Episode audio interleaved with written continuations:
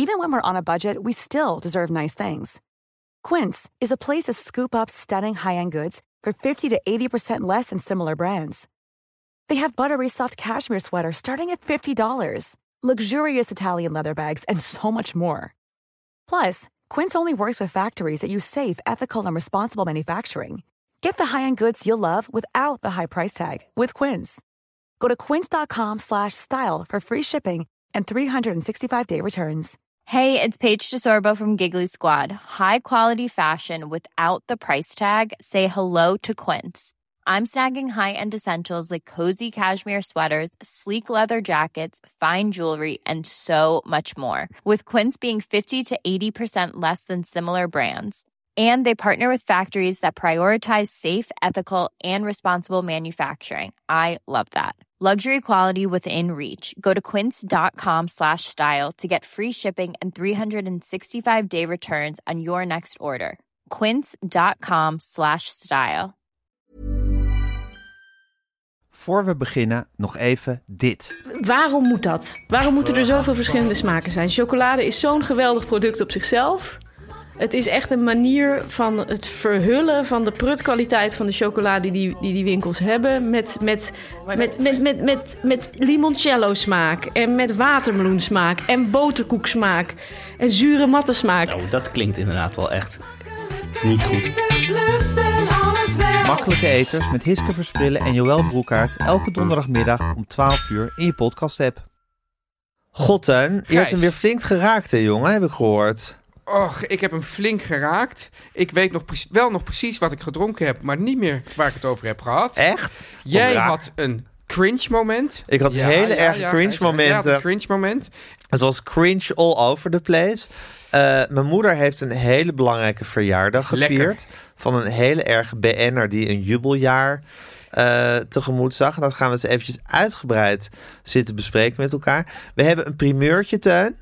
Want, En Gijs, ja, we hebben een jij primeurtje. een Want, boekenrubriek. ja, dat is, dat is het primeurtje. Ik heb een boekbespreking Oh, vandaag. dat is het primeurtje. Ja, ik ben een beetje Ja, nerveus. boekenrubriek. Ga je niet meteen een boekenrubriek Nee, geven. ik ga niet die hele bespreking. Ik ben nerveus. Ik vind het spannend.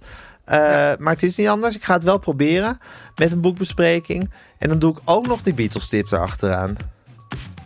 Dus eigenlijk hoef ik maar een beetje het eh, ja en amen te Ga jij zeggen. maar gewoon een beetje achteruit zitten en luisteren hoe ik eh, deze uitzending vol klets. Heerlijk. De grachtgordel zit ons in het bloed. De linkse kerk heeft ons opgevoed. Naar het Barlees Gymnasium. Samen zo sterk als titanium. Jij werd wereldverbeteraar. En jij, podcast awardwinnaar. Dit is de stem van de elite. Om lekker links, lekker rijk in je witte wijk van te genieten. Teun en Gijs. Teun en Gijs. Gijs en Teun. Gijs en Teun. Teun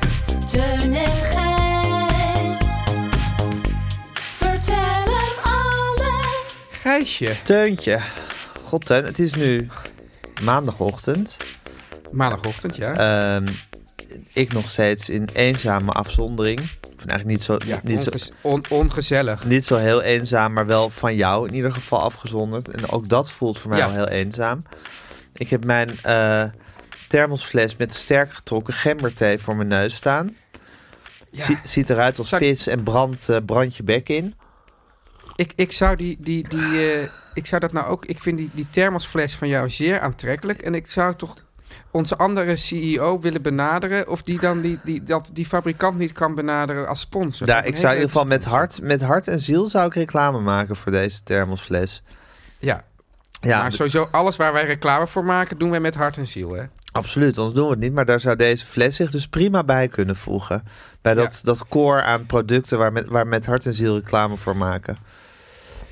Ja, dus Ik- Guusje de Vries, mocht je luisteren, benader de thermosfles. Gaan we inmiddels eigenlijk al niet meer vanuit. Dat Nee, ze nog hè, door nee. heeft wat wij hier aan het doen zijn überhaupt. Die, die is altijd gewoon met hoge heren hier en daar. Och, die is eh, met, met heel drinken. andere dingen bezig dan met, met, met banale zaken als onze podcast luisteren. Hele andere echelons verkeert die in, hè? Daar heeft ze helemaal geen tijd meer voor en ook niet zoveel geduld meer voor als ze er heel eerlijk over is. Als je haar dan toevallig eventjes een keertje tegenkomt, zo in de wandelgangen, en dan zeg, Ja. je, dan, dan zeg je zo van, eh, Ja. Guusje, Guusje, Guusje. En dan echt, dan krijg je gewoon een, een, een ontzettend onaangename blik. En zegt, nu even niet, zie je dan niet dat ik het druk heb? Ja, en dan, en dan zie je nog net die wapperende jaspanden... zie je dan gewoon het, het, het, kantoor verlaten. Ja, dat, dat is de Ja, situatie met zo'n hand van praat niet tegen mij. Ja, ja, talk to the hand. Of liever ook daar niet tegen. nu even niet. Ja, Ja, ja, ja dat, zijn nu de, dat zijn nu de dat verhoudingen. zijn de verhoudingen. Ja, nou Ja. goed. Het is dat de schoorsteen ervan rookt. En, en, Gijs, en dan die mensen die zeggen... Oh, die Guusje de Vries, is die niet verschrikkelijk? Die moet toch verschrikkelijk aardig zijn? Hè, al- als, ik, als ik haar dan zie in de social media... Precies. Oh, of, of, of- ja, of, of, ja, ik hoor zoveel leuke dingen over haar. Ja. Ja, het is... En dan probeer Ja, je ze de gewoon- waarheid te vertellen. En dan zie je ze echt zo kijken met zo'n afwezige blik van... Ja, ja, lul maar raak. Wij weten heus Ja. wel beter. Dus ze heeft haar marketing prima op orde. Heel goed op orde. zeggen. Teun, over marketing op orde gesproken. Het is nu Ja. dus maandagochtend. En we hebben net de Oscars eh, achter de rug. Ik kan, Ja. dus, ik kan dus niet naar dat filmpje kijken van... ehm, Chris Rock en eh, nee, nee, Will ik kan, Smith? het kan wel. Ik bedoel, kan het wel op mijn telefoon krijgen. Maar dit is nou typisch zo'n cringe moment. Daar hebben we het vast wel eens over gehad. Dat ik weg, wegkijk bij cringe momenten op tv. En het eigenlijk gewoon niet verdraag om dat aan te zien. En leg dat eens uit. Nou, dan zie je dus iets heel gênants. Iets Ja. waar je, zou zeggen, een beetje zo zweet van krijgt. En volgens mij Ja. kikken sommige mensen erop om dat op tv te zien. En andere mensen, ik dus, die, Ja. die dan, dan wend je je hoofd af. En denk je, oh nee, wat erg, laat dit voorbij zijn. Ik kijk wel weer als iedereen gewoon gekalmeerd is. Nou, dat heb ik hierbij. Ja. Tot, welke, tot, welke, Ja. tot welke menssoort behoor jij, Teun? Ja, weet ik eigenlijk niet. Ik heb het eigenlijk gewoon vrij ehm, ja, onvoorbereid aangeklikt. Ja, En toen was het eigenlijk ook al vrij argeloos, snel weer... argeloos. Ar- ja, dat was eigenlijk het Ja. woord, argeloos. Ja. ja. Eh, eh, vrij argeloos aangeklikt. En toen was het ook alweer voorbij voor ik er erg in had. En toen ging ik erover lezen. En toen, eh, hè, dat, doe je, dat, dat, dat doe je dan. Hè? Dan ga je er gewoon eh, toch uit. Dat doe je dan als journalist. Dan moet, Als je, ja, journalist. moet je het tot op de bodem uitzoeken wat er is gebeurd. Ja, toen dacht ik, wat een onaangename grap was het. Wat een onaangename Ja, grap was Een hele onaangename grap, zeker. Ja. En toen las ik nog een tweet van eh, nou, eh, een groot fan van ons, Claudia de Brij. Ja. Die, die, eh, Hart- hartjes van, naar Claudia. Hartjes naar Claudia. Claudia, als je luistert en we weten dat jij wel luistert. Oh, hè, mag ik bij jou? Dat, nou, die zei van, er zou iets moeten zijn tussen een klap en gewoon... Ja, ik, ik, sorry Claudia. Ja, ze zei het alternatief. Dat was, ze, ze, ze zei tussen een klap en het alternatief. Maar ze bedoelde juist dat er een alternatief moest zijn tussen een klap en niks doen. Oh, je gaat Claudia nu toch een beetje corrigeren? Nou, Dat er zat niet een, helemaal- taal, taaldingetje in die tweet. Maar ik was het met de strekking was ik het wel helemaal eens. Ja, maar toen gingen allemaal mensen zeggen, praat jij de klap nu goed? En dan zei ze, nee, beter Nee, lezen. juist niet. Ja, Nee, precies. ja. De, de puntje Ja. voor Claudia. Ja, precies. Dus, dus het was niet helemaal goed geformuleerd volgens jou. Nou, het was een, be- het was een beetje zoals, zoals ik laatst eh, boos begon te twitteren toen er een lelijke cartoon over mijn aaf, zoals Ja. ik dus volgens allerlei mensen niet mocht zeggen, toen er Ja. een lelijke cartoon over mijn aaf in de krant had gestaan. Ja. Toen ben aaf, ik, ja. eh, ben ik al twitterend voor haar in de bres gesprongen. Een twitterende klap heb ik toen uitgedeeld. En ehm, nou ja, ook, ook dat vonden mensen dan weer niet oké aanmatigend. Ook heel veel mensen Maar- ook weer wel hoor. Ik vond het heel oké van je, Gijs. En, Ik ook. ehm, Maar daarom, ik, daarom, ik voel ook wel weer mee met, eh, met Will Smith. Over die. Maar het is natuurlijk ook wel Ja. gewoon weer een stel idioten die daar dan op zitten en graag klappen gaan zitten uit. En- mensen gaat ook weer te- ver natuurlijk. veel te grote ego's hebben ook. Ja, maar waar, waar ik... Zeker, anders kom je Ja. daar niet. Maar waar, Nee. waar ik moeite mee had, is dat moment van Chris Rock maakt die grap. Will. Smith staat no- zit nog te lachen, want die zit nog gewoon in zijn lachautomatisme. Ja, Het volgende moment staat hij ineens voor zijn neus. Geeft die klap en dan die, die blik van Chris Rock. Nou, dat allemaal, dat kan ik gewoon bijna niet aanzien van de cringeheid. ja, dat snap ik. Ja, nee, dat snap ik. Maar ik, nou moet ik dus zeggen, van, ja, hoe ik daarin sta... Ja, ik, ik, Ja, ik heb het ook gewoon... Nee, eh, ik heb dat op zich... Ik, heb, ik vind dat jij af... Het grappige is, jij kan er niet naar kijken. Tegelijkertijd heb je er veel beter naar Zeker. gekeken dan ik. Ja, Want misschien dus juist een allerlei soort verhoogde adrenaline. Ja, en ook, Ja. misschien komt het ook door, mijn, door, door hoe mijn onderwerpje straks van hoe was mijn week, dat ik misschien niet zo scherp eh, was. Oh, Eh, ja, ja, ja. Eh, maar Gijs, het is wel zo dat ik in mijn werk vind ik Ja. dus de cringe momenten zelf het allerheerlijkste wat er is. precies. Ja. ik dus- zou jou dus- misschien wel de king of cringe willen noemen. Och, dat vind ik echt dat vind ik een enorme eretitel. Nou, En- ik denk en dat het op, grap- de, op de Nederlandse tv Ja, denk ik dat jij de king of cringe bent. Ik zou niet weten wie zo soort eh, ja recht, Stoïcijnse recht op zijn cri- cringe sto, stoïcijns. Wel, welke presentator zo stoïcijns. Allerlei cringe situaties laat ontstaan en daar met dat met dat ijzeren gezicht. Dan zie ik zo dat mondje van je zo voor met die mondhoekjes zo'n beetje naar beneden. En die ogen of zo van ik weet helemaal niet waar u het over heeft. Of ik weet zogenaamd helemaal niet dat dit super cringe, cringe is. Ja. gewoon ijzeren Ja. heinig door blijft gaan met je punt of blijven ze of heel lang, hele lange stilte laten vallen om het gewoon lekker in Ja. te laten dalen. Nu is, je bij dan- nu is dit bij wethouders natuurlijk superleuk. Als je bijvoorbeeld samen met jou op interview gaat om een ja, heel goede echtpaar te interviewen dat iets over ABBA heeft gemaakt. En je, en je gaat diezelfde soort snoeiharde tactiek toepassen. Ja, dan kan het voor, voor, voor je interviewpartner best wel eens een beetje te cringe worden. Ja, maar, maar het punt, het, het, het goede is dat ik eigenlijk dat soort goeie mensen bijna nooit meer interview. Dus dat, dat, eh, dat, Dat, is beter voor jou en voor de goede mensen en voor alle kijkers en luisteraars. Maar kan en jij voor mij dan zeker ook- ook. Maar kan jij het dan, dat dus eh, mijn cringe momenten ook slecht aanzien, Gijs, op televisie?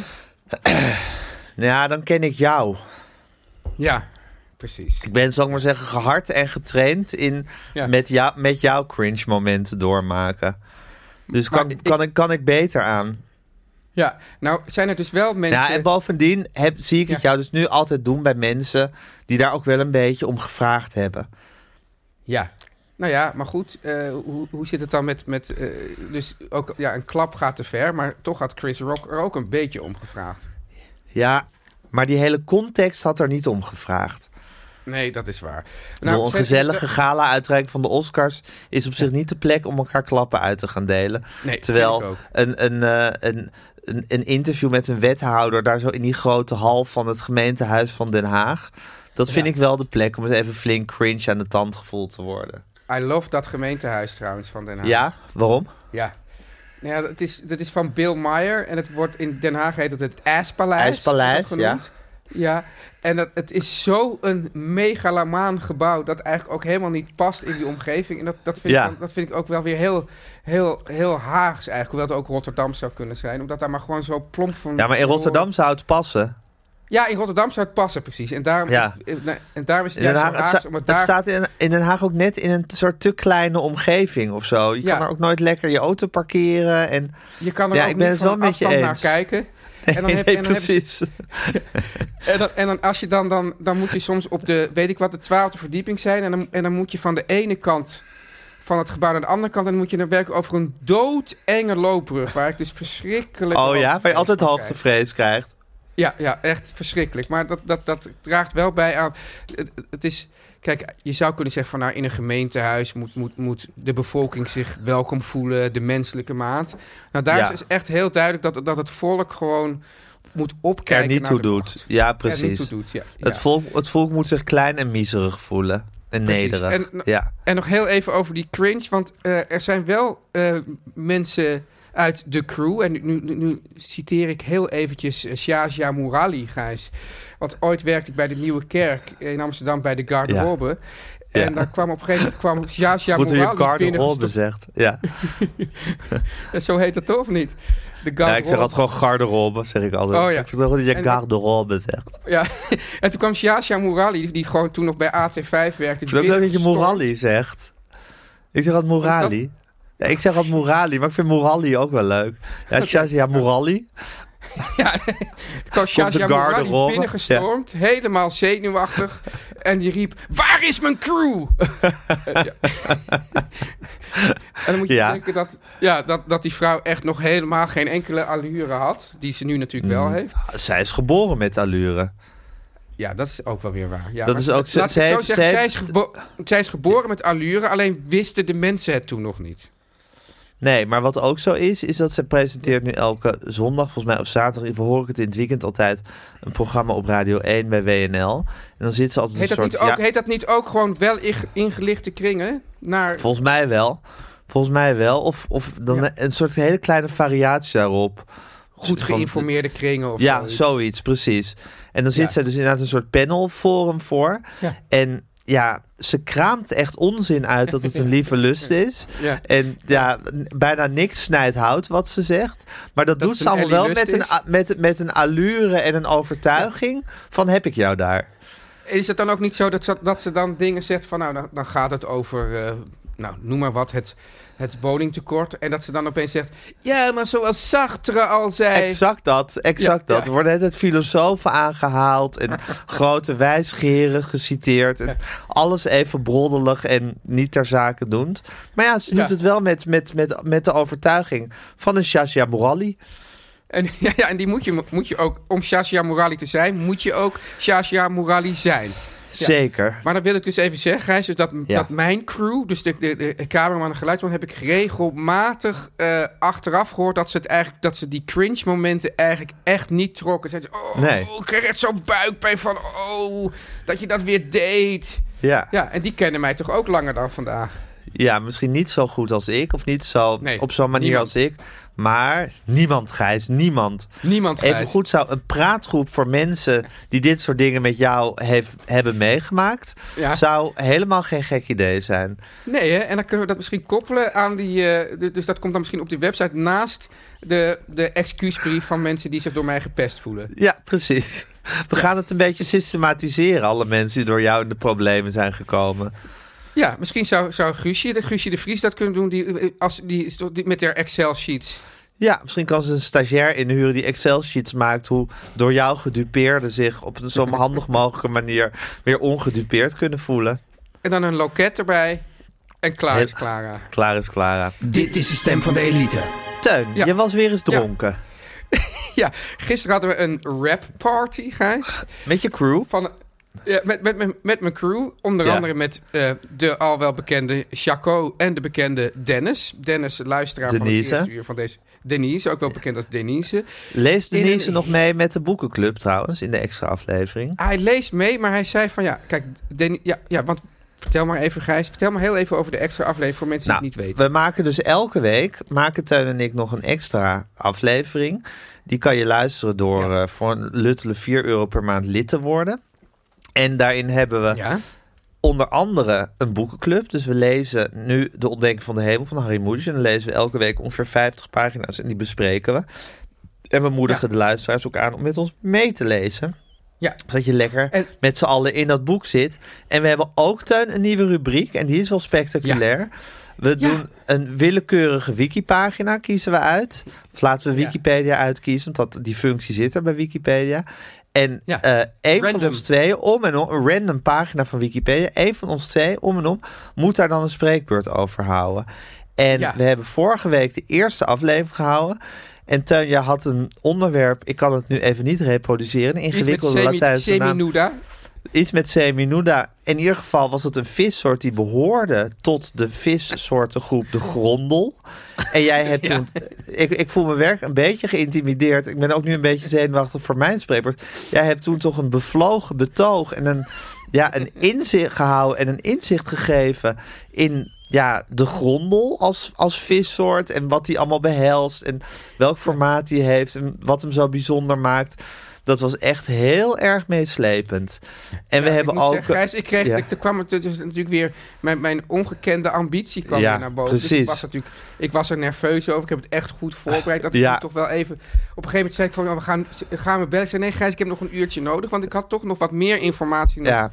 Ja, toen besefte ik ook dat ik een fout had gemaakt door deze rubriek te introduceren. Oh ja? Maar de, Ja. de luisteraars vinden dat dus geen fout. Nee, precies. Maar ik moet volgende week over de KNVB-beker in het seizoen 1961-1962 een, eh, een spreekbeurt houden. Een onderwerp Ja. wat mij op zich na aan het hart ligt. Maar ik, ja. Ja. ik, ik bedoel, de, het vuur waarmee jij over de grondel hebt gesproken. Ja, ik denk dat ik dat nooit kan evenaren over welk onderwerp Nou, dan ook. Nou, dat is echt een speciale kwaliteit van jou. En ik voel, ik voel ook, maar ik ga er alles doen om dat te voorkomen dat de nederlaag zich nu week in, week uit aan mij op gaat dringen. Maar dit is toch geen wedstrijd, Gijs? Nee, het is geen wedstrijd. Nou goed. Ja. Ja, Maar in ieder geval, jouw vraag was dus of, of, of Denise nog meelast. Nou, eh, hij heeft dus, hij had... Oh ja, maar mensen moeten dus zijn bij petje.af, schuine streep, Teun en Gijs vertellen alles als ze dit allemaal mee willen beleven, dit spektakel. Een spektakel met- is het. spektakel met overwinningen en nederlagen. Misschien. Ja, Misschien cringe ook niet. en niet cringe. alles Ja. door elkaar.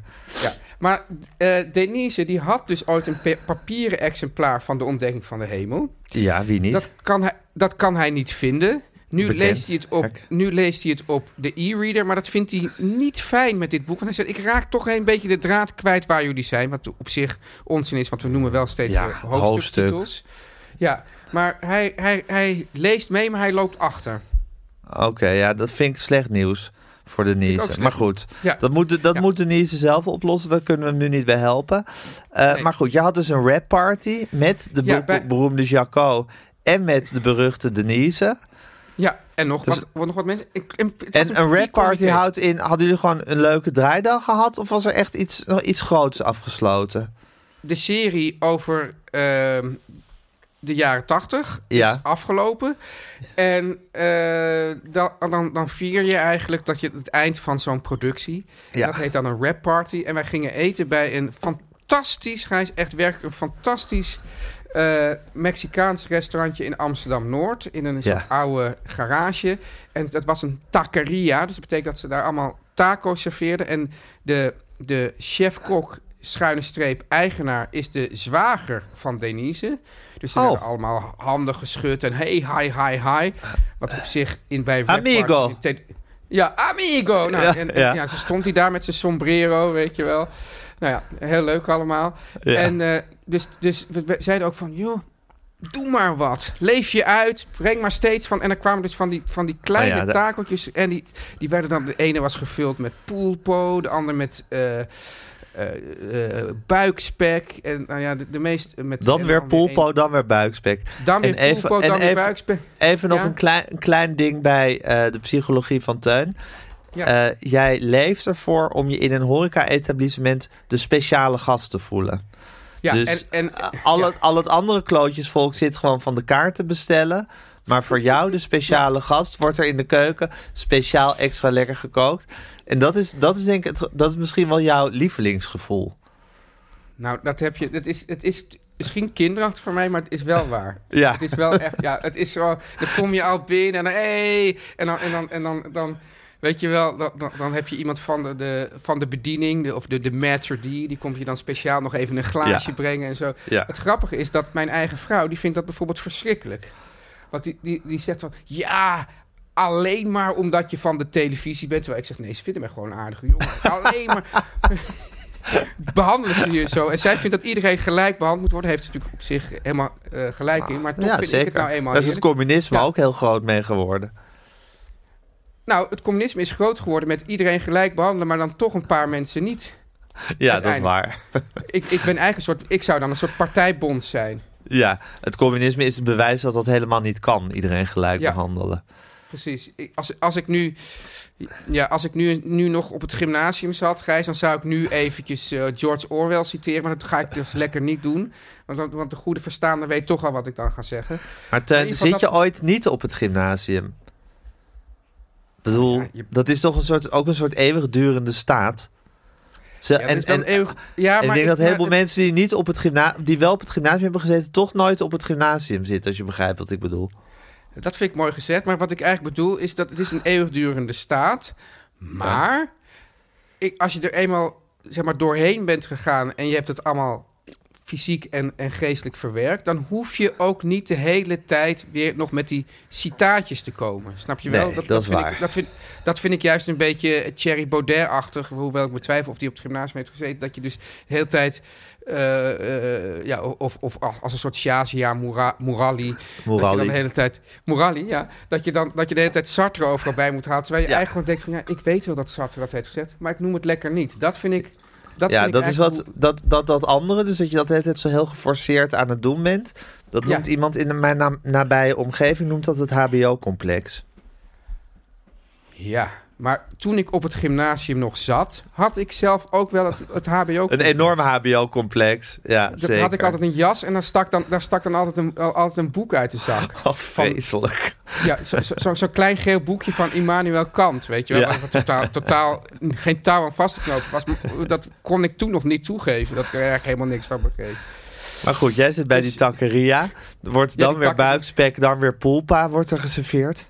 Och man, het was echt zo verrukkelijk. Oh ja, wat, dit is bijvoorbeeld, ik zeg dus wel eens tegen mensen... ja, wat mijn favoriete restaurant is, is eh Rijssel. Want daar kom je dus binnen en dan word je met alle EK's behandeld... en je krijgt een drankje van de zaak. Ja, jij En wel. gingen er- en toen hoorde ik dus van vrienden, die gingen erheen en zeiden... ja, Teun, ik kreeg helemaal geen drankje van de zaak. Waar Ja, heb je het over?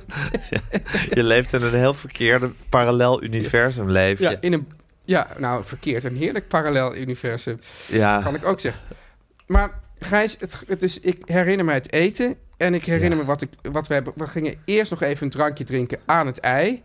Daar hebben we twee gin tonics gedronken. Toen heb ik bij die taqueria eerst een, ja, een witte margarita gedronken. Daar zat nog iets, iets doorheen. Daarna een rood, rood drankje met eh, tequila. Dit herinner je allemaal nog wel heel nauwkeurig. Daarna een mezcal. En daarna nog een espresso martini. Nou, en ik, ik zei ook op een gegeven moment zei ik van... ja, nu zit de alcohol ja, hier zo net, ehm, ja, net boven mijn neus. Was, was echt, zeg, mijn hele voorhoofd was eigenlijk als het ware naar beneden gezakt... en zat vol met alcohol. Naar beneden En- gezakt. Ja, ja, ja, ja, ja, ja, ja. Dus dat, dat, ja, zo voelde het. Alsof, alsof een soort druk op mijn wenkbrauwen zo ongeveer van alcohol. Ja, je had per ongeluk een pleonasme gebruikt en dus daar wees ik je even op. Het was gewoon een lastige Oh. spagaat. Ah, oh, ja, ja, ja. ja, Ja. Dus Sinds die lastige spagaat naar beneden. niet... Naar beneden. Ja, Ja, precies, naar beneden gezakt. ja, Ja, het was dus naar beneden gezakt. ja. En, en het, ik weet, ik kan me dus werkelijk... Ik, ik voelde al die alcohol. Ik voelde ook, ik was ook, ik was ook vraatzuchtig. Want op een gegeven moment zeiden mensen van... Nou, van ons hoeft er geen ronde meer te komen. Ik zei, jawel, Wel. breng nog maar, breng maar door. En eh, toen heb ik nog wel iets te luid volgens mijn tafelgenoten geroepen... dat het toetje echt eh, niet lekker was. Oh, Dat was wel minder. Toen, heeft je ook weer gewoon ona- ronduit onaangenaam gedragen? ja, Misschien. Iets tussen, on- iets tussen onaangenaam en charmant in. Eh, toen heb ik een barre tocht naar huis gefietst. Eh, pontje over en dan helemaal weer van het centraal Ja. naar, naar, naar Oost. Toen ben ik, wat ik normaal niet deed, maar ik dacht, ja, het was inmiddels half twee. Mede dankzij natuurlijk de zomertijd. Anders was het gewoon heel beschaafd half één geweest. Ja. Eh, ben ik meteen in bed gaan liggen. En toen kreeg ik toch een. eh, een eh, heb ik de hele nacht last gehad van mijn slokdarm. en ergens links in mijn zij was er iets gewoon de hele tijd aan het. Ja, aan het, aan het flapperen, aan het knipperen. Ik weet niet, maar ik, ik, het heeft... aan je zij aan het knipperen?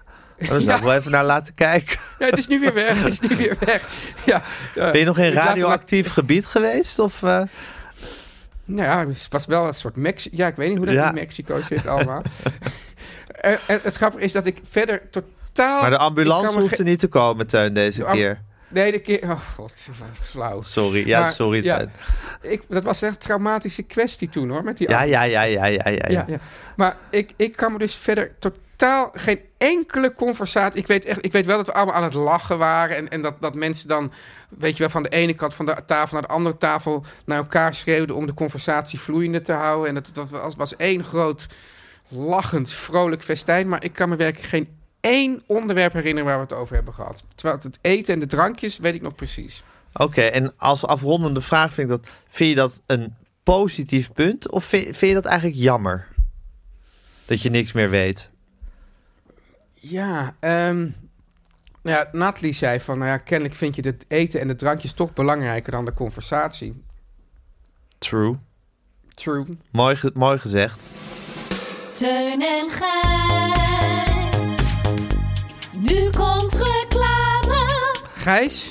Teun, ik heb weer een heerlijke week vol de krat achter de rug. Ja, het was dat- weer dat is genieten. toch- Het is toch fijn, dan komt er gewoon, tenminste ik laat het dan thuis bezorgen. Ik weet niet of jij dat ook doet. Maar in ieder geval, dan komt er gewoon zo'n heerlijk houten kratje met je thuis. Met de meest heerlijke ja, voedingsmiddelen. Heerlijk, is heerlijke eten. Ja, En, bij, mij, eh, bij mij, want ik heb dan, zou ik zeggen, de maaltijdboxkrat. Ik denk dat Ja, jij de ja. inspiratiekrat hebt. Eh, Ja, de ik- oogstkrat. Of de oogstkrat, sorry. Eh, Ja. Bij mij zitten dan ook nog de meest fantastische recepten bij. Die helemaal punt voor punt worden uitgelegd voor kookdebielen zoals ik. En eh, het resultaat is werkelijk altijd om je vingers bij op te eten. En Teun, Nou, voor alle soorten kratten... toch? Af te af likken. Wa- wa- Wat je met je vingers wil doen, mag je doen, maar je, je kan het ermee doen. En voor alle soorten kratten geldt dat de ingrediënten van Nederlandse bodem zijn, seizoensgebonden En geproduceerd met respect voor mens, dier en milieu. Ja, en Gijs, wat, en, en dan zeggen mensen van ja, eh, bewijs het maar eens. Nou ja, ze zijn B Corp gecertificeerd, dus dat zit sowieso wel goed. Eh, jij had dus die vega maaltijdkrat, ik had de oogskrat. De oogskrat, ja. is- ja, en de oogskrat, Gijs, dat is een boodschappenkrat. En ik, ja, ik, ik wilde me niet opscheppen, maar dat is dus voor de echte koks onder ons. Die krijgen dan allemaal lekkere spulletjes. Ik had een heerlijk, eh, heerlijke visjes, had ik bijvoorbeeld. Nou, en dan zegt ze van nou, ga daar maar gewoon lekker je eigen gang mee. Op zich kan je dan ook op de site van de krat ook nog recepten erbij vinden. Maar als je denkt, nou ja, ik ga er gewoon lekker zelf mee aan de slag. Heerlijk. Altijd veel groenten, maar ook bijzondere spulletjes. Eh, Bijvoorbeeld paneer. Weet je wat paneer is, Gijs? Nee. Paneer, dat is een soort Indiaanse eh, kaas, zou je kunnen zeggen. Oh Dat ja. is bijzonder. Ja, paneer. Zaak Ja. paneer, ken je misschien Ja, wel? Uit, uit van, van Indiaanse...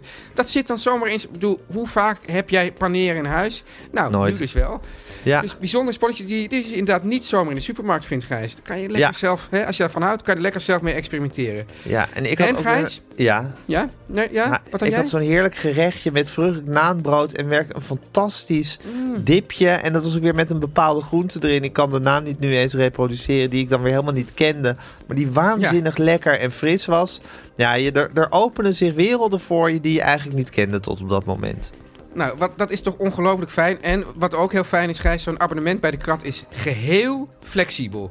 Dus Ja. je kan steeds eenmalig bestellen, wekelijks of om de week. Het kan allemaal en je zit echt nergens aan vast. En daar houden Nou. wij als vrije jongens van. Dat is een situatie die je niet kan laten lopen. Ga naar www.dekrat.nl slash Teun en Gijs.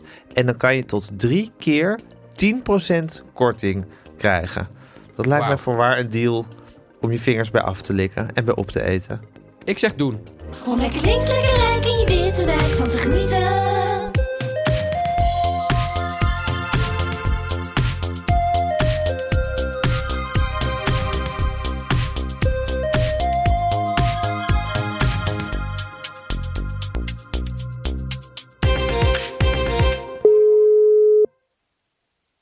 Hallo, Hallo, met wie spreken wij? Ja, je spreekt met mevrouw Groenteman. Dag met mevrouw? Groenteman. Met De, spreek ik? de mevrouw Groenteman. Ja, de enige echte, ja. Oh, mijn man en ik keken elke zondagmiddag naar u op televisie. Dan, had u, dan dronken we een glas rode wijn en aten we een nootje. En dan keken we naar uw heerlijke En- programma over kunst en cultuur. En dan zette u het, haar, het, het kacheltje, het haardvuur aan. Het haardvuur aan en dan, ja, werkelijk geweldig. nou, wat ontzettend Enorme leuk. bewonderaars. Enorme Leuk om- bewonderaars. Leuk om u gesproken te hebben. Zeg, jongens. Zo, man. Ja, we Die willen hele wel even hallo jongens horen, anders kan het niet. Ja, zeg even hallo, jongens. Hallo, jongens. Hallo, hallo man. Hanneke. Hoe hangt de Ja, maar- vlag erbij in Huis van Groenteman? Heel goed, heel Ja? erg goed. Ja, ik Ben je zat up? net... ik ben ontzettend up, maar ik zat net naar een heel mooi stukje eh, film te kijken van mijn hartsvriendin Ingrid Harms. Ah, Die ik- nu een, Ja, in- zaliger. een jaar geleden overleden. Ja, En ehm, ik, ik kon niet eh, bij haar afscheid zijn waar dit filmpje werd getoond. Omdat toen Ajax Feyenoord was. Ik bedoel, het leven gaat door. zeker. En eh, toen heeft Hansje, haar vrouw, mij dit net gestuurd. Dat zat ik nu net te kijken. En het is heel, heel erg leuk om die boze, verontwaardigde Ing weer eventjes van dichtbij te zien en levend.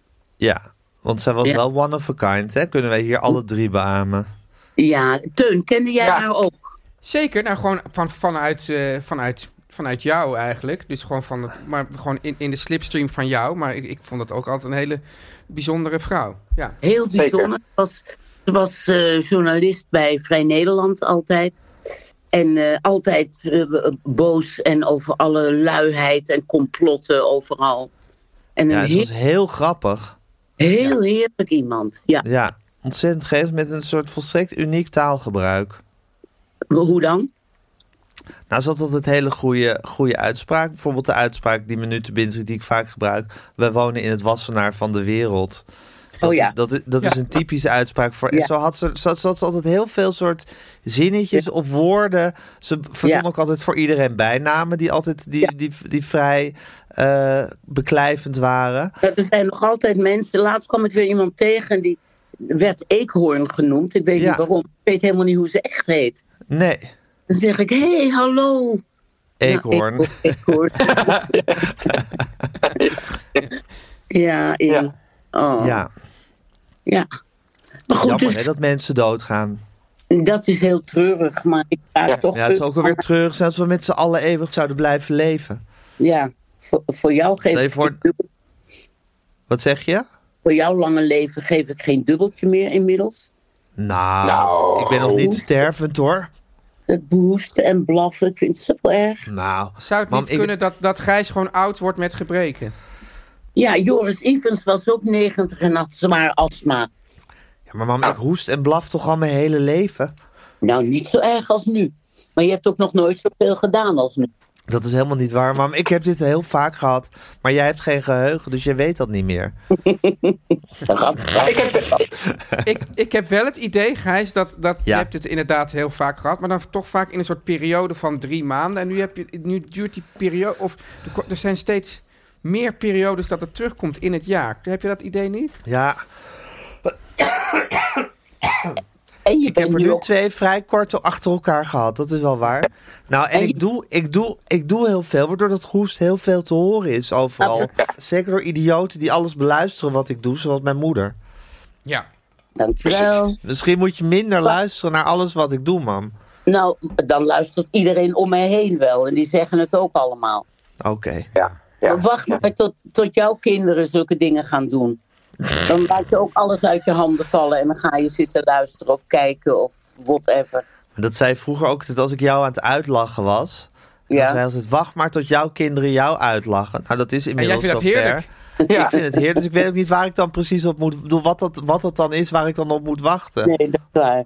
Ja, het, is Ja. ook meer, het is ook meer zoals mijn moeder altijd zei. Wacht maar tot ik dood ben, dan zullen jullie lachen. Ja, dat was een, een En? zeer dat favoriete uitspraak van haar. Ja, ja. Dus het Ja. is meer een soort leuke dooddoener. Dat je toch iets Ja meer... hoor, dat Wacht. weet ik. Wacht maar tot. Dat Gijs, doe jij die dooddoeners, doe jij die dooddoeners inmiddels ook bij jouw kinderen of dat niet? Nee, Nee. want dan... Nee, Nee. nou... Ik steek mijn hand er niet in het vuur dat ze het misschien dan... Nee, nee, dat zeg ik niet. Nee. Dat zeg ik niet. Van wacht maar tot... Maar ik, ja, ik voel me wel zo'n soort... Want het erge is ook... Ja. dat ik net zoals jij, wat jij vroeger ook had, mam, als ik jou zat te pesten of uitdacht, dat je niet, niet zelf ook kon lachen. Dus wat bijvoorbeeld, wat bijvoorbeeld Ben ook de hele tijd doet, is dan Ja. eh rif, rif, treiteren en pesten en mij. En Ja. dan kan ik niet, niet bedoel, ik vind dat gewoon zo grappig dat ik daar de hele tijd om moet lachen. Maar Riff die wordt er dus dan helemaal woedend van. van hij zit met de pesten en dan moet je maar, bedoel, als hij Ben in zo'n pestbui is, dan vind ik hem gewoon zo ontzettend grappig. Ook als hij mij pest. Dus het is, eh, ja, ik ben er weerloos tegen. Hé hey mam, en je goede vriend Paul de Leeuw is 60 geworden. Ja, ja, ja. Gefeliciteerd. Dankjewel. Ik weet nog heel goed dat, hij dat- ik- 30 ik- werd. Ik vind 60, ik denk dan Paul de Leeuw pas 60, denk ik dan. Nou ja, Echt? het was een Ja. Oh, je moet- moest de hartelijke groeten van eh, Frank Arnezen hebben, Gijs. Oh, ik wist niet dat, ik, dat we elkaar kenden. Behalve van ooit misschien op, de, op een vorige verjaardag van Paul de Leeuw. Maar de hele hartelijke groeten terug. Ja, nou terug, ik zie hem nooit, maar Nee, nee, goed, op de ze- misschien op de 70ste verjaardag van Paul de Leeuw. gaan we het weer vieren, ja. En was het gezellig? Heel gezellig. Echt een Was enorm het zaal vol. was het weer groot? Nou, het was heel klein. Het waren ongeveer 80 mensen. Dus dat Was was het klein? bepaald Très petit comité. een soort huiskamer petit comité.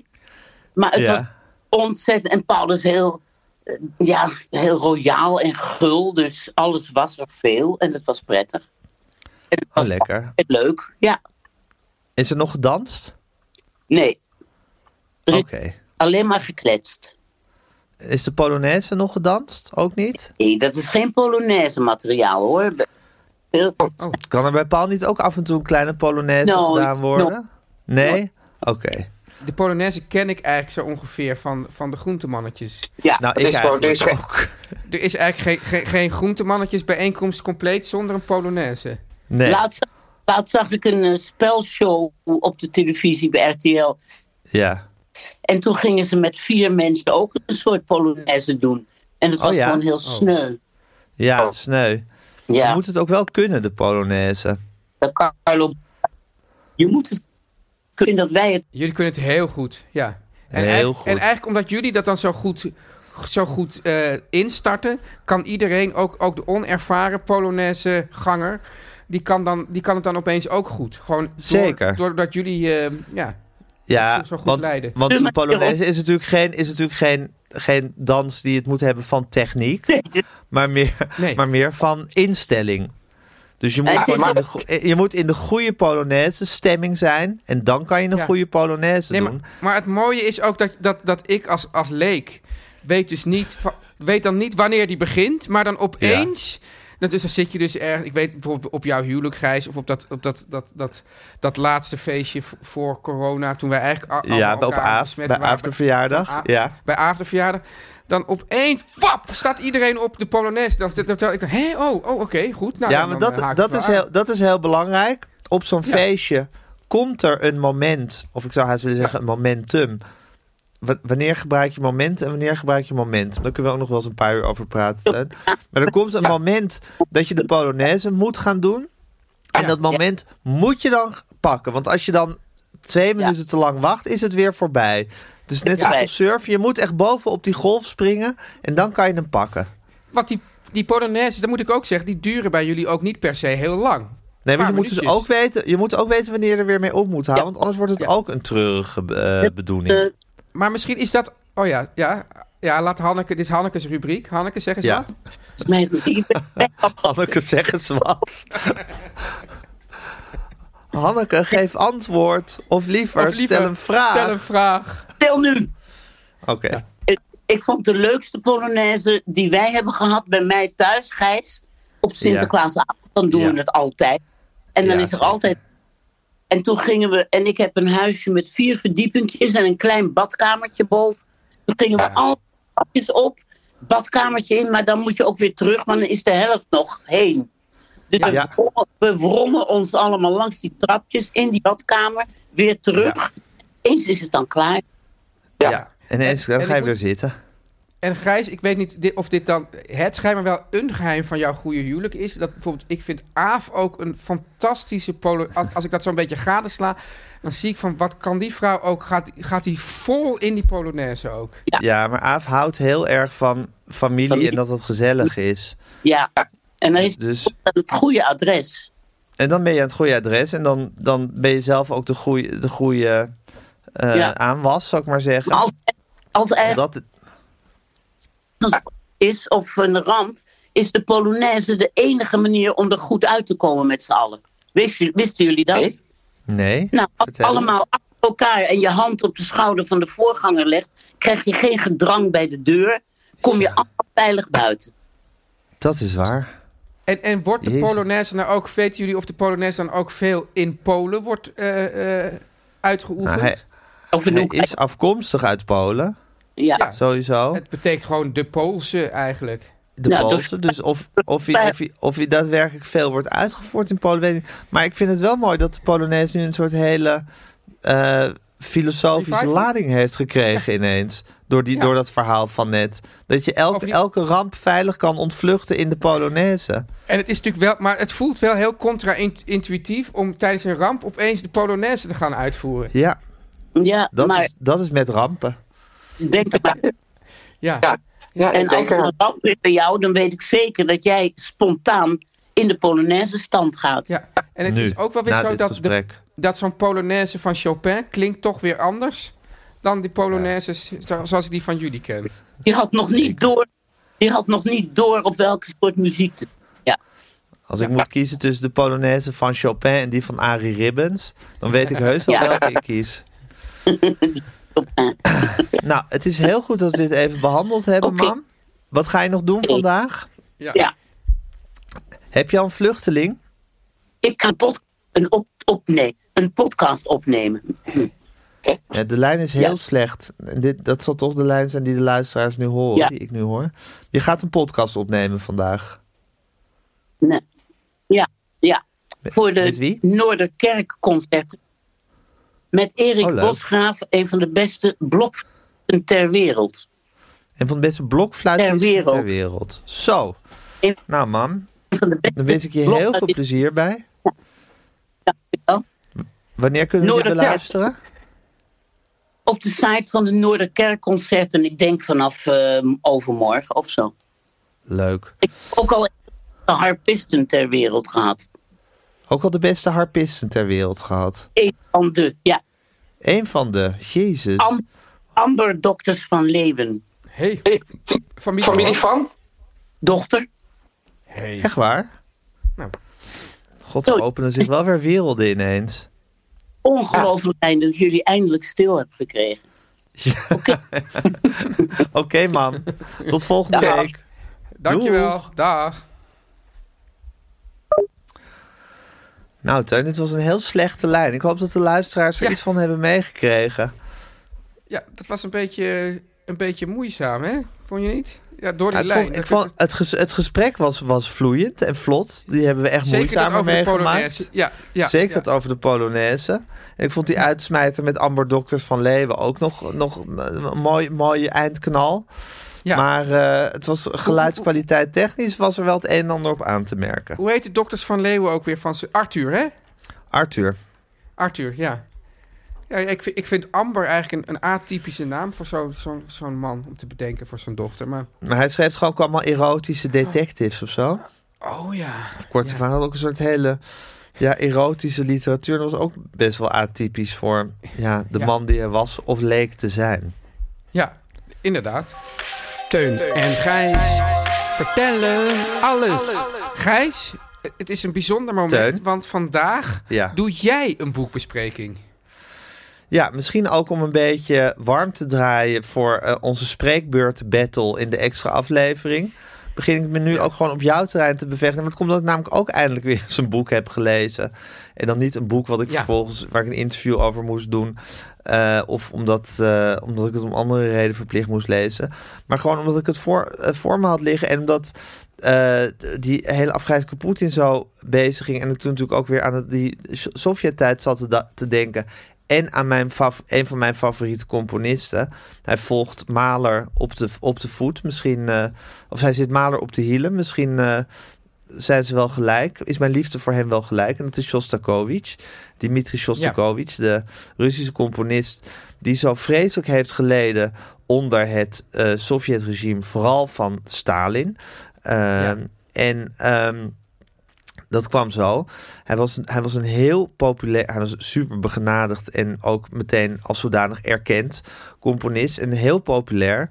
Ehm, maar leeft natuurlijk in dat, eh, onder dat zware communistische regime, waar je eigenlijk alleen maar eh, muziek mocht maken die op een of andere manier de communist, de socialistische heilstaat zou propageren en het optimisme van de arbeiders zou uitdragen en ook alleen maar eh, ter vreugde van het volk geschreven mocht worden en nooit ingewikkeld mocht zijn of op een of andere manier in hun ogen subversief. Nou, daar gaan we het zo meteen, daar zal ik het zo meteen over hebben welke vorm die daarvoor heeft gevonden. En er is veel over geschreven. Het wonderlijke is dat in het Westen heel lang eh, gedacht is dat hij een heel trouw, volgzaam lid van de communistische partij was. In ieder geval volger van de communistische ideologie was.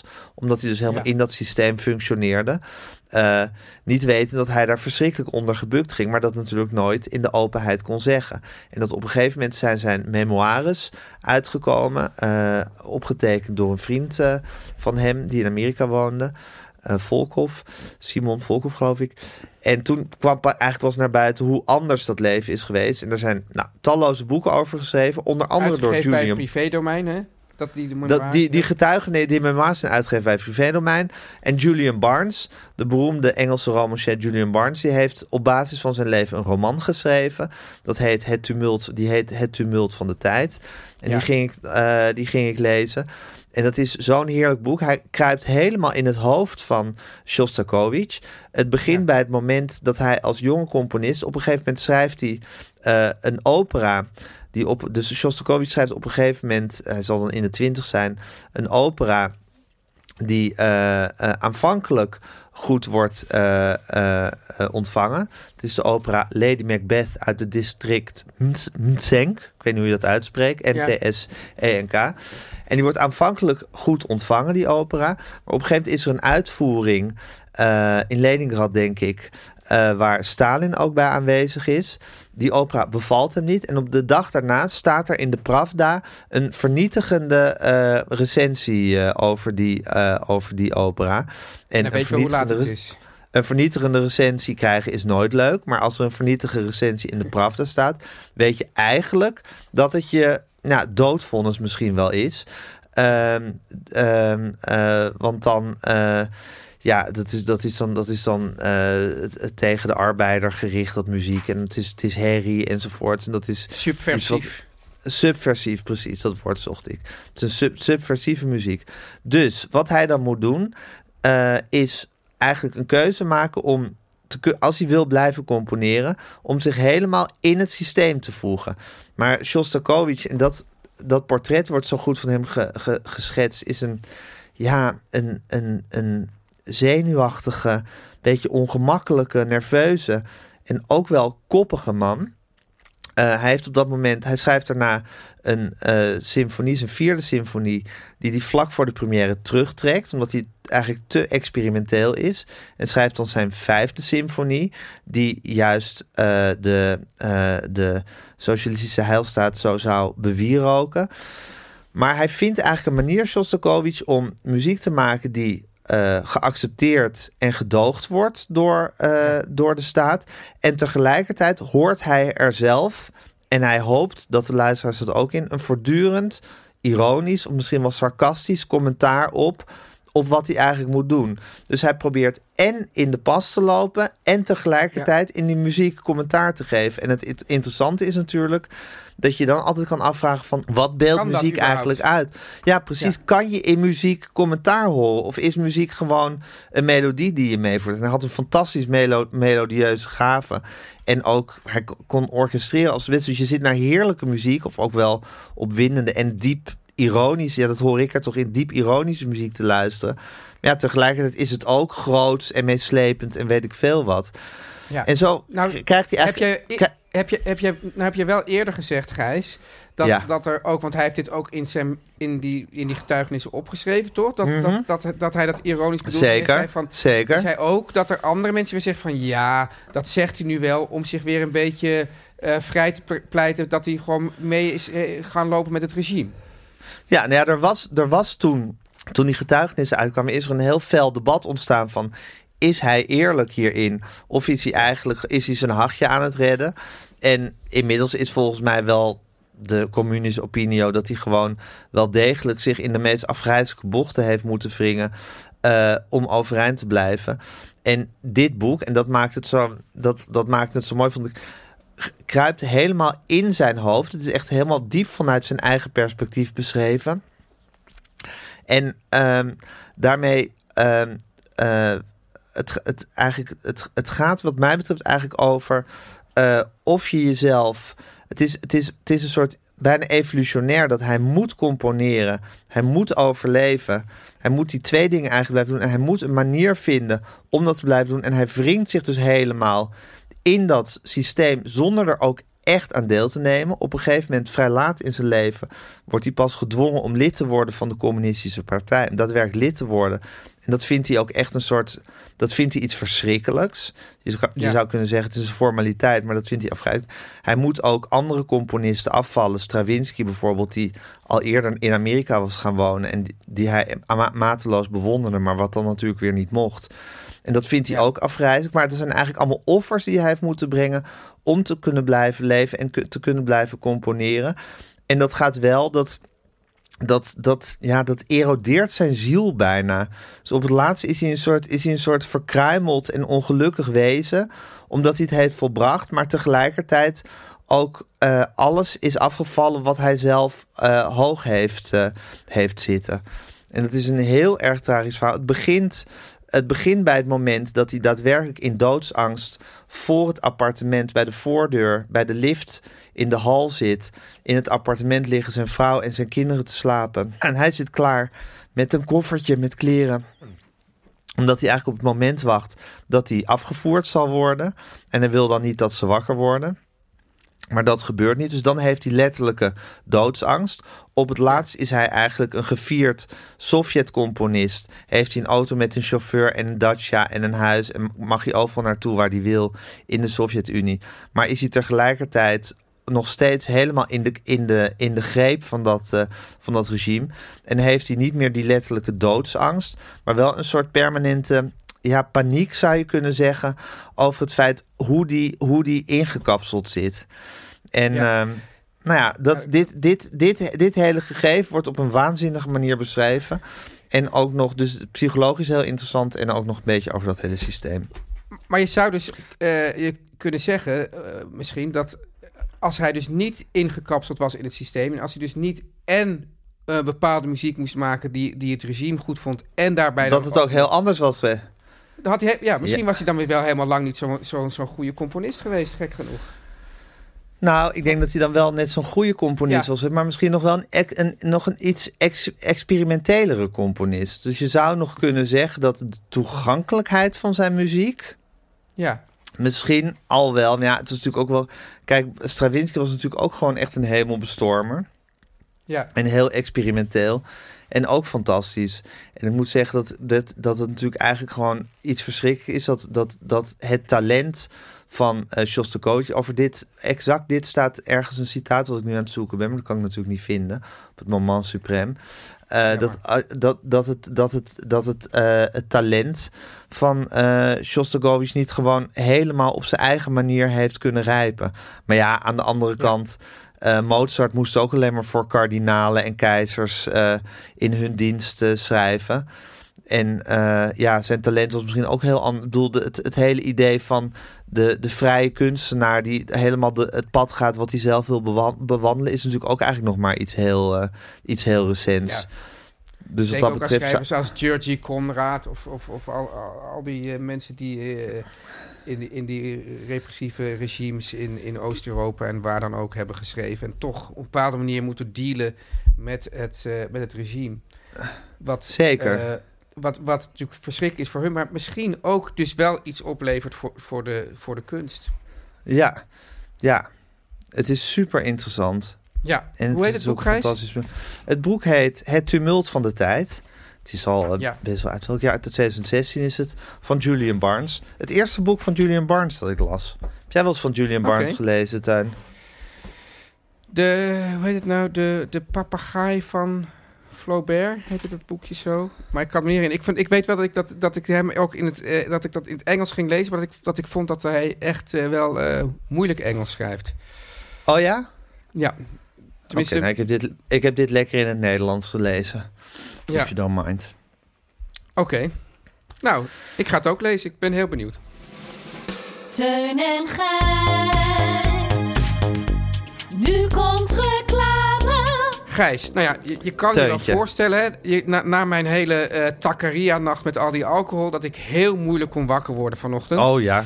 En wat, Ja, wat en- heb je dan nodig? Nou ja, eigenlijk is er maar één ding dat dan helpt. En dat is nou ja, een, een knuffel van je vrouw. Maar vooral ook een espresso grijs van de koffiejongens. En dan Het kan liefst, ik je die, zeggen- en het liefst een combinatie. Oh, dat is een zalige combinatie. En ik kan je vertellen, ik heb die combinatie ook gehad. Dus ik, daarom ben ik nu toch ook weer redelijk fris en fruitig hier eh, achter Ja. de microfoon. Zeker. En zoals je weet, Gijs, Ja. de koffie van de koffiejongens is niet alleen echt lekker. Maar ook echt lekker groen van boon tot bak. Zeker. Van Ja. boontje tot bakkie. Eh, het productieproces, de cups, de koffie, de bezorging. Alles bij de koffiejongens is zo duurzaam mogelijk. De koffiecups zijn gemaakt niet van zware metalen, maar van suikerriet en mais. En na gebruik kunnen ze gewoon bij het GFT-afval. Daar vergaan ze binnen drie weken tot compost. En dat is nog sneller dan een sinaasappelschil. Dus drink elke dag lekkere verse koffie zonder je schuldig te voelen over het gebruik van plastic of aluminium capsules.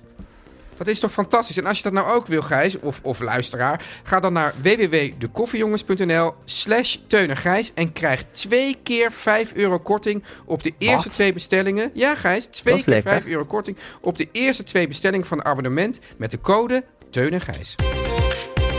Nou Teun, ik vond het heerlijk om met je gesproken te hebben, maar ik heb je lieve gezichtje wel gemist. Nou, ja, en ik, ik, ik weet wel bijna zeker dat we gewoon de volgende keer... in geval bij de reguliere aflevering... gewoon weer heerlijk eh, op de burelen van meer van dit eh, zitten. Ja. Misschien... Misschien dat Guusje de Vries zich verwaardigt om ook e- ons even te komen groeten. Maar dat zal wel weer niet. Die zal Nou, ik, weer reken, ik reken nergens op, maar je, je, je mag, je mag Nee. blijven hopen, toch? Een mens mag toch hopen? Ja, want, want de mensen weten, Guusje de Vries is ja, naast ons eh, de hart, Hart en ziel van de deze- podcast. Ja. Zeker. En als je, nou, eh, eh, als je nou wil adverteren in deze podcast, of sponsor wil worden, als je het zo wil noemen, stuur dan een mailtje naar info.meervandit.nl en gebruik die aanhef, lieve mensen. Gebruik die aanhef, mensen. Als je Ja, nou een mooie korting of een goede onderhandelingspositie wil met die keiharde onderhandelaar van een Guusje de Vries, Poeh. lieve Guusje. Gewoon even lieve Guusje erboven zetten. Ja. Ik snap dat het moeilijk is, dat het misschien voelt als een knieval of als... Maar doe Ja, het nou of dat je denkt, is dit seksistisch? Nee, Precies. ja. Nee, ja, Ja, of nee, ja, maakt niet is uit. het, is Het maar gewoon- dat vindt Guusje niet erg. Nee. Nee. Guusje is nog van een soort stempel dat ze dat niet erg vindt. Precies. Guusje Ja. het komt uit een heel andere tijd. Ja. Ja. En uit Nou, Emmen. Ja. En, en uit, uit een hele andere tijd en uit een heel andere regio komt Guusje. Ja, precies. Guusje Ja, komt dat- uit de regio. Uit de regio en daar, ligt dat, daar luistert dat allemaal niet zo nauw. Ja. Hè, daar zijn de mensen Heel niet zo fijn. overgevoelig. Nee, precies. Dus dat, dat, dat, dat heb je dan voor. Dus ik zou het er gewoon boven zetten, dat lieve Ja. Guusje. Gijs, de muzikale omlijsting was vandaag weer om door een ringetje te halen. Maar Ja. wie is dan ook weer verantwoordelijk voor, Gijs? Jan, Jan en Kees Groenteman eh, op alle instrumenten en op de vocalen. Kiki Jaski. Kiki Jaski. Hey, ehm Beatles? oh, dat, dat was het. Oh, dat zijn we alweer bij de Beatles tip. Ja, man. Heb je er een? Jezus. Eh, nou, eigenlijk nog niet echt. Eerlijk gezegd. Oh. Maar ik dacht, nou, we- weet je wat we wel zouden kunnen doen? We zitten natuurlijk in politiek hele roerige tijden. Eh, Zeker. Zoals je weet, hè, dat zal je niet zijn ontgaan. en we hebben, Gemerkt, ja. we hebben, eer- we, we hebben eerder eh, in de wereld in politiek heel roerige tijden gezeten. En dan Ja. zeg je van, goh, hadden de Beatles daar dan ook wat mee te maken? En dan zeg ik, nou, Teun, het moment dat de Beatles naar Amerika kwamen, was dat een gigantische sensatie. Ze hebben dat moment uitgesteld. En ze zeiden, en dat was vooral Paul McCartney, die zei, we moeten pas naar Amerika gaan als we een hit hebben. Dus als we daar echt iets groots hebben om, om mee, eh, mee aan te komen. Het was voor hun natuurlijk echt absoluut het beloofde land.